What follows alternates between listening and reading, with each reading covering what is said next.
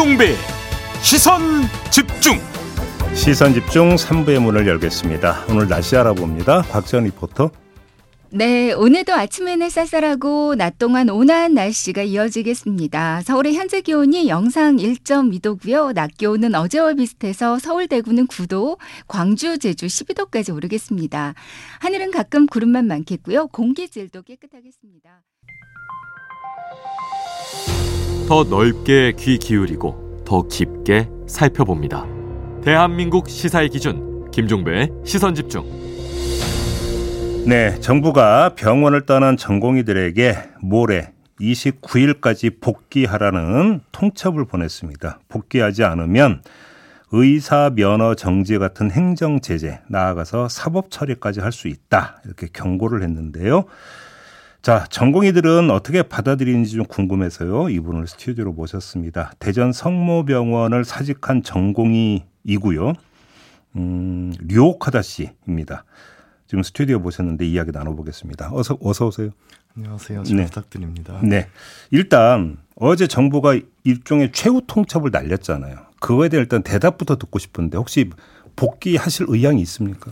전혀 없습니다. 전혀. 네, 제 저와 제 친구들도 예. 똑같이 예. 그런 의사가 전혀 없는 것으로 알고 있습니다. 어. 정부가 지금 한 손에 칼을 들고 등 뒤에 숨긴 채로 음. 저희 보고 이제 돌아오라고 하고 있는데 예. 어느 누가 믿고 안심하고 돌아갈 수 있겠습니까? 와, 칼을 들고 있다는 어떤 말씀이죠?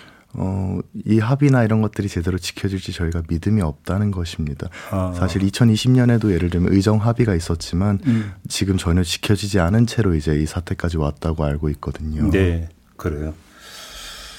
어, 그러면 지금 뭐 의사 면허 정지 최대 3개월 이상 더 나아가서 뭐 기소를 할 수도 있다 뭐 이런 지금 이야기가 나오고 있는데 이러면 이제 불이익을 직접 받게 되는 거잖아요. 감수하실 겁니까?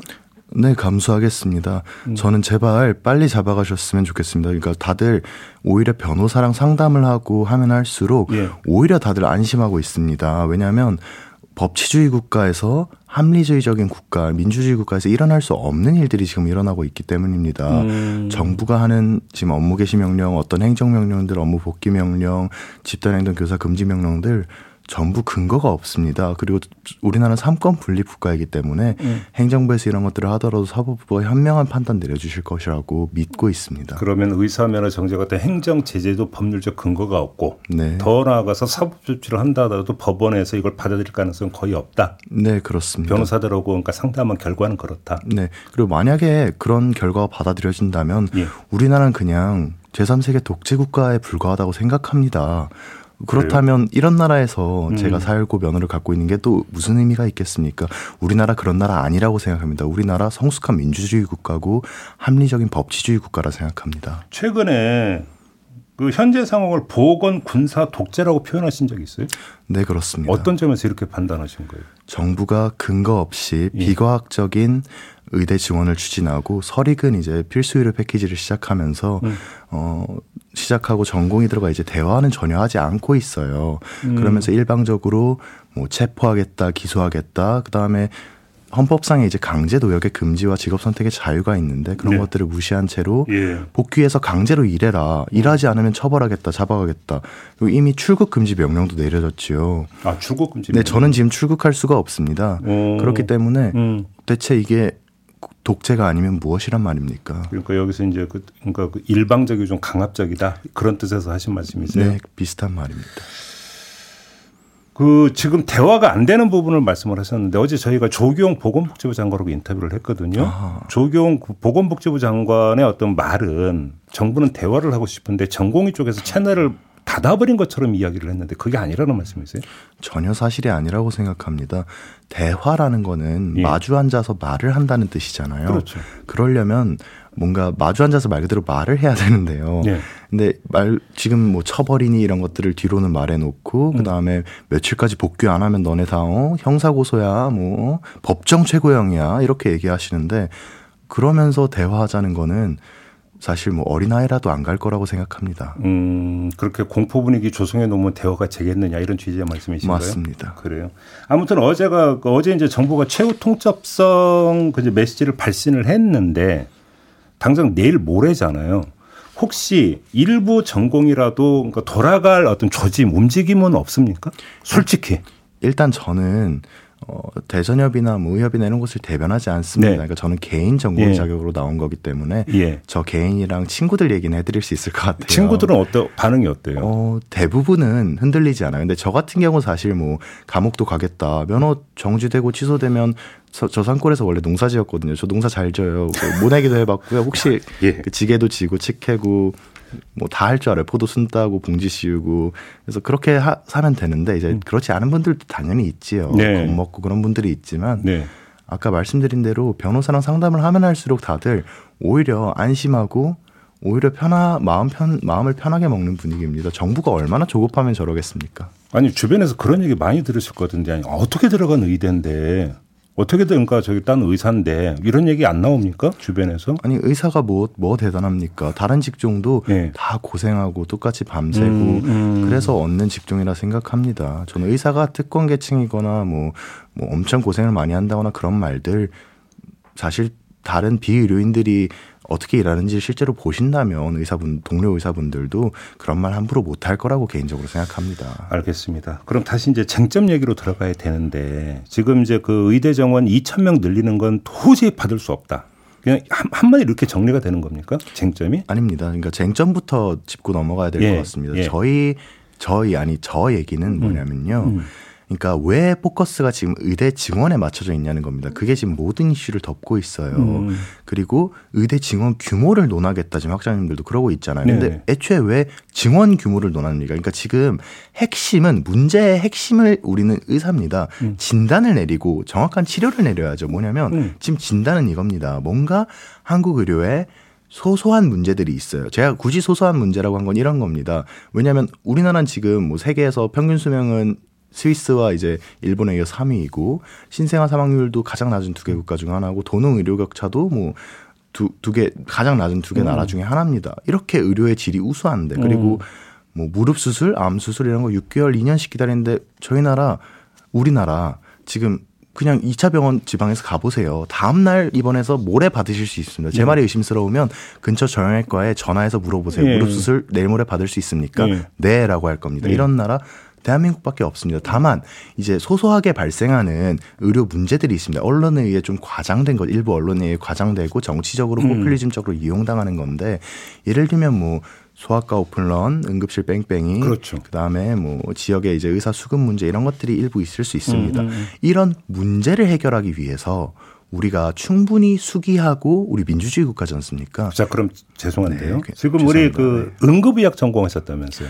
아, 저는 이제 인턴을 마쳤고요. 3월부터 음. 대전 성모병원에서 응급의학과로 근무할 생각이었습니다. 그러면 예를 응급실 뺑뺑이만 가지고 한번 예를 들어서 얘기를 해보죠. 네. 그럼 핵심적인 문제와 대안이 뭐라고 보시는 거예요?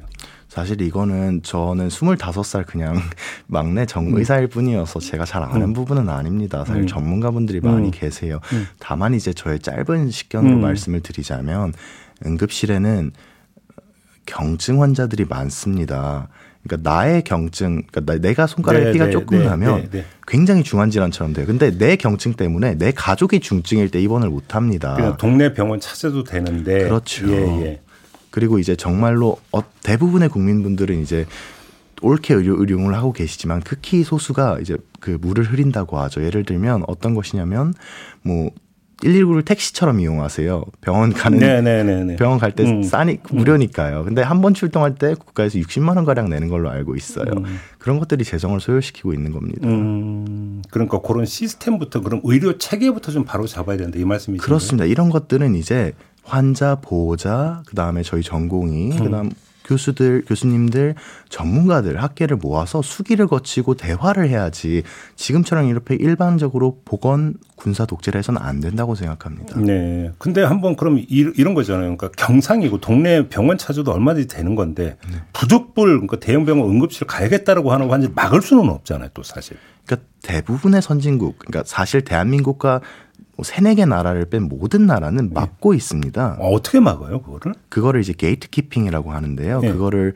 GP라고 부르는 이제 일반 주치의들에게 gate keeping을 맡기고 있는 것으로 알고 있어요. 음. 저는 물론 이걸 찬성하는 건 아닙니다. 그냥 이런 게 있다고 알려드리는 거예요. 그러니까 네.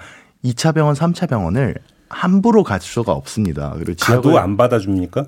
안 받아줍니다. 대신에 내가 예를 들면 뭐 5천만 원 주고 이거 수술하겠다. private sector가 있어서 그런 음. 걸 하겠다면 그거를 말릴 수는 없죠. 개인의 자유를 보장합니다. 네.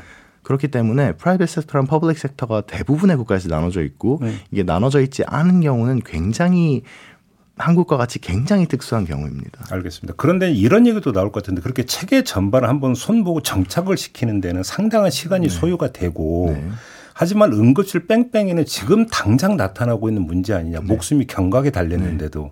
네. 그러면 응급 그러니까 처방에는 응급 처방이라는 것도 있잖아요, 사실은. 네, 네. 그런 점에서 전공 아니 의대 증원을 늘릴 수 있는 거 아니냐 이 주장도 나올 수 있을 것 같은데 어떤 말씀 주시겠어요? 아니 그러니까 응급 처방을 할 수 있어요. 네. 그렇지만 응급 처방에 애초에 의사 수가 들어가지 않습니다.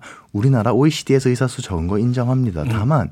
다른 OECD 국가들은 제가 아까 말씀드린 것처럼 어떤 의료 체계나 고용 행태가 다른 것으로 알고 있습니다. 음. 그렇기 때문에 단순 비교하는 것은 무리가 있어요. 제가 말씀드렸지 않습니까? 우리나라 세계 수명 3위, 신생아 사망률 세계 최저, 예방 가능 사망률 최저, 도농 의료 격차 최저인데 네. 대체 왜 의사가 부족하다고 말하는 것입니까? 음. 오히려 저는 이번에 의사가 이렇게 좀더 전공의들이 나갔음에도 큰 사건이 발생하지 않았다는 것은 음. 오히려 저는 개인적으로 이건 개인 의견입니다. 이번 기회에 한 1000명에서 뭐 3분의 1, 1000명에서 1500명 의대 감축도 고려해 봐야 된다고 생각합니다. 어, 오히려 감축을 해야 된다? 네, 그렇습니다. 아, 국민 정서상 받아들이기 힘든 주장이실 것 같은데. 그러니까 누군가는 싫은 소리를 해야 한다고 생각합니다. 네. 네. 그러면 장기적으로 봐서 의사가 부족한 게 아니라 의사가 남아돌 거다 이런 말씀이신 거네요? 저는 개인적으로 그렇게 생각하지만 저는 말, 말씀드린 대로 전혀 전문가가 아니고 예. 25살 막내기 때문에 예. 이런 소리도 한번 해보는 겁니다. 알겠습니다. 오늘 이제 시간이 노하나 짧기 때문에 마무리를 해도 나중에 좀 긴 호흡을 한번 이야기를 네. 나눠볼 기회가 네. 있었으면 좋겠다는 말씀을 드리면서 마지막으로 한번 이 질문 드리겠는데 지금 이제 어느, 어느 시점에선가 정부는 의대 배정 결과를 통보를 하고 그게 입시 요강에 반영이 될 거 아니겠습니까? 그러면 되돌이기가 힘든 건데 그때는 어떻게 하실 생각이세요? 그때는 진짜로 영영 떠나실 생각이세요? 병원에서? 어, 거기까지는 생각을 안 해봤어요. 죄송합니다. 너무 먼 얘기인가요? 네. 근데 뭐냐면 정부로 또 3월 안에 하겠다고 지금 이렇게 이야기를 하고 있기 때문에 그렇군요. 질문을 좀 드렸던 건데 일단 저희가 내일 하루하루도 지금 너무 알겠습니다. 바쁘고 정신이 없어서요. 네. 일단 오늘 이야기는 여기까지만 좀 진행을 하고요. 한번 좀 2차 인터뷰를 한번 좀 아, 그, 네. 그, 그 준비를 해보도록 아, 하시죠. 아, 영광입니다. 고맙습니다 오늘. 네, 감사합니다. 네. 네. 지금까지 대전 성모병원에서 사직한 전공이 유혹하다 씨와 함께했습니다. 세상을 바라보는 또렷하고 날카로운 시선, 믿고 듣는 진품 시사 김종배의 시선 집중. 네. 자, 더불어민주당 총선 준비 상황 앞서 2부에서 고민정 최고위원 통해서 일부 들었는데요. 이거 말고도 좀 점검할 사항이 있어서 더불어민주당 총선 상황 실장을 맡고 있는 김민석 의원을 전화로 만나보도록 하겠습니다. 나와 계시죠?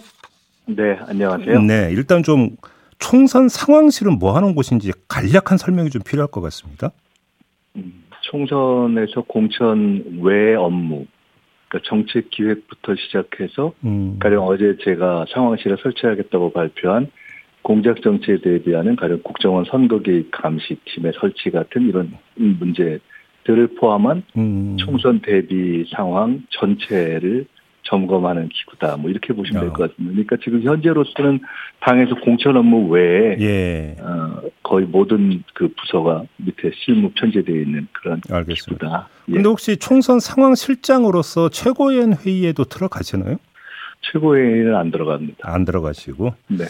알겠습니다. 그러면 이제 질문을 거기로 한정을 해서 좀 일단 드려야 될 것 같은데요. 그 전에 민주당은 시스템 공천이고 국민의힘은 사천이다. 이렇게 의원님이 이제 그 평가를 했더니 한동훈 국민의힘 비대위원장이 바로 반박을 하기를 네. 국민의힘 시스템 공천을 따른다면 거액 불법 정치자금 범죄를 저지르고 추징금도 다 안 낸 김민석 실장 같은 분은 공천을 받지 못한다. 네. 이렇게 주장을 했거든요. 어떤 말씀 주시겠습니까? 봉창 두들긴 거죠. 봉창 두들겼다. 그러니까 전형적으로 한동훈식 이 초식이라는 게 어떤 문제에 자기가 몰리면 딴소리 하잖아요. 네. 그러니까 이번 문제의 핵심이 시스템 공천이냐 사천이냐인데 어, 지금 국민의힘 시스템 공천 방식이 전형적인 사천이죠. 음. 한동훈, 윤재욱 두 분이 당무기여도 15%를 평가한다는 정말 듣도 보도 못한 전무후무한 사천 방식 아닙니까? 네. 민주당은 8년 전부터 정해진 음. 딱 객관적으로 구조화된 어, 시스템인 거에 반해서 그래서 그거를 사천이라고 얘기한 거예요. 네. 근데 일단 이에 대해서 답하지 않았고요. 예. 그다음에 그거에 대해서 답하면서 메신저를 공격한다는 아주 전형적인 그런 정치 수법 갖고서 제가 뭐 저 불법 정치 자금 이거 추징 안 냈다 그런 공천 못 받는다 이랬는데 이미 8년 전에 이해찬 지도부에서 이 이명박 정권 때 제가 이명박 대통령하고 옛날에 서울시장 선거 같이 후보로 붙었었는데 그때 이후에 보복 수사한 거 가 부당하다는 걸 그때 단위 깎아내 검증을 해서 끝난 겁니다. 네. 그다음에 추징 문제도 이미 다 장기간 성실 이렇게 납부해서 다 난납이 끝났고요. 그러니까 음. 그래서 그 부분은 그냥 틀린 얘기를 한 거여서 법적 음. 조치를 하려고 이미 들어갔습니다. 어, 법적 대응하시는 허위 사실입니다. 허위 사실 제조기 예. 한동훈 위원장의 아무 말에 대해서 법적 조치할 겁니다. 고, 고소하신다는 말씀이신 거죠, 그러면? 예. 어, 알겠습니다. 조금 전에 잠깐 언급하셨던 국정원 선거계 감시팀 있잖아요. 네. 이거 왜 꼴리신 거예요? 혹시 무슨 뭐 조짐을 좀 읽으신 겁니까? 어, 여러 가지, 아니, 당장, 일단 제일 먼저 지금이 최악의 어, 관권, 검권, 그 다음에 뭐 사실 선관위의 공정선거도 기대하기 어려운 상황이고 대통령이 아예 그냥 관권 선거 전면에 나섰고 얼마 전에는 댓글 공작했던 사람들 풀어줬고 그래서 전체적인 최악의 불공정 선거가 될 걸로 보고 있고 이번에 저희가 팀을 꾸린 데에는 사실은 국정원의 25년 이상 경력자들을 저희가 쭉 구성을 했는데 예. 국정원의 그동안의 선거 개입이라든가 재외국민 선거의 부정 어떤 개입 이런 걸다 아, 고발한 분들이 참여합니다. 그러니까 음. 그분들은 또 네트워크가 있을 거 아니에요. 그런데 쭉 저희가 전반적으로 보는 객관적인 상황 뿐만 아니라 네. 어떤 이 흐름, 그러니까 지피도 이렇게 파악되는 어, 저희 나름의 어떤 제보 이런 것들을 통해서 이걸 지금 음. 대응팀을 꾸려야 될 때라라고 본 거고요. 그 주된 이유 중에 하나는 국정원에서 어, 혹 선거 개입에 관련될 가능성이 있는 분들은 어, 심사숙고하는 것이 좋다라는 것을 빨리 알려드리는 것이 좋겠다 싶어서 바로 구성했습니다. 아니 제가 여쭤보는 이유가 뭐냐면 국정원은 지금 법률적으로 정치 개입, 선거 개입 못하게 이제 딱 돼 있지 않습니까? 네 그렇기 때문에 예. 이 부분에 대해서 저희들이 더 철저하게 어, 그런 개입이 일어나지 않도록 음. 또 개입이 일어날 경우에 대응하고 감시하고 음. 고발할 수 있는 체제를 갖춘 거죠. 그러니까 제가 이제 질문 드리는 취지는 어떤 문제가 불거지면 거기에 대응하기 위해서 팀을 꾸리는 경우는 참 많이 봤는데 이건 사전 어떤 그 사전 대응이라고 봐야 될 것 같은데 사전 대응에 특별한 이유가 있었는지 대응하지 않으면 안 되는 정도의 정 어, 전체적인 흐름과 정황을 저희들이 판단한 거니까요. 어 그래요? 정황이 과거에 있다. 음. 그, 저, 박근혜 대통령 마지막에 그 추미애 대표가, 어, 그군 문제를 제기했을 때 다들 의아했는데 나중에 결국은 또 그것이 드러났지 않습니까? 네. 그, 일단 대통령의 행보 자체가 아예 딱 내놓고 관권 선거를 하는 것으로 드러났고 댓글 공작하는 사람들 풀어주고 이런 것들은 그냥 하나의 시그널이고 음. 아까 말씀드렸던 저희들의 구성 member들을 통해서 네. 저희들이 나름대로 파악하고 있는 어떤 조짐들이 있어서 지금은 그래요? 네 이렇게 대응하는 뭐 것이 필요하다고 생각합니다. 지금 몇 차례 걸쳐 대통령의 관권 선거를 하고 있다는 취지의 말씀을 하셨는데 혹시 이게 이제 그 뭐 민생 토론회나 이런 걸 염두에 두고 하시는 말씀일까요?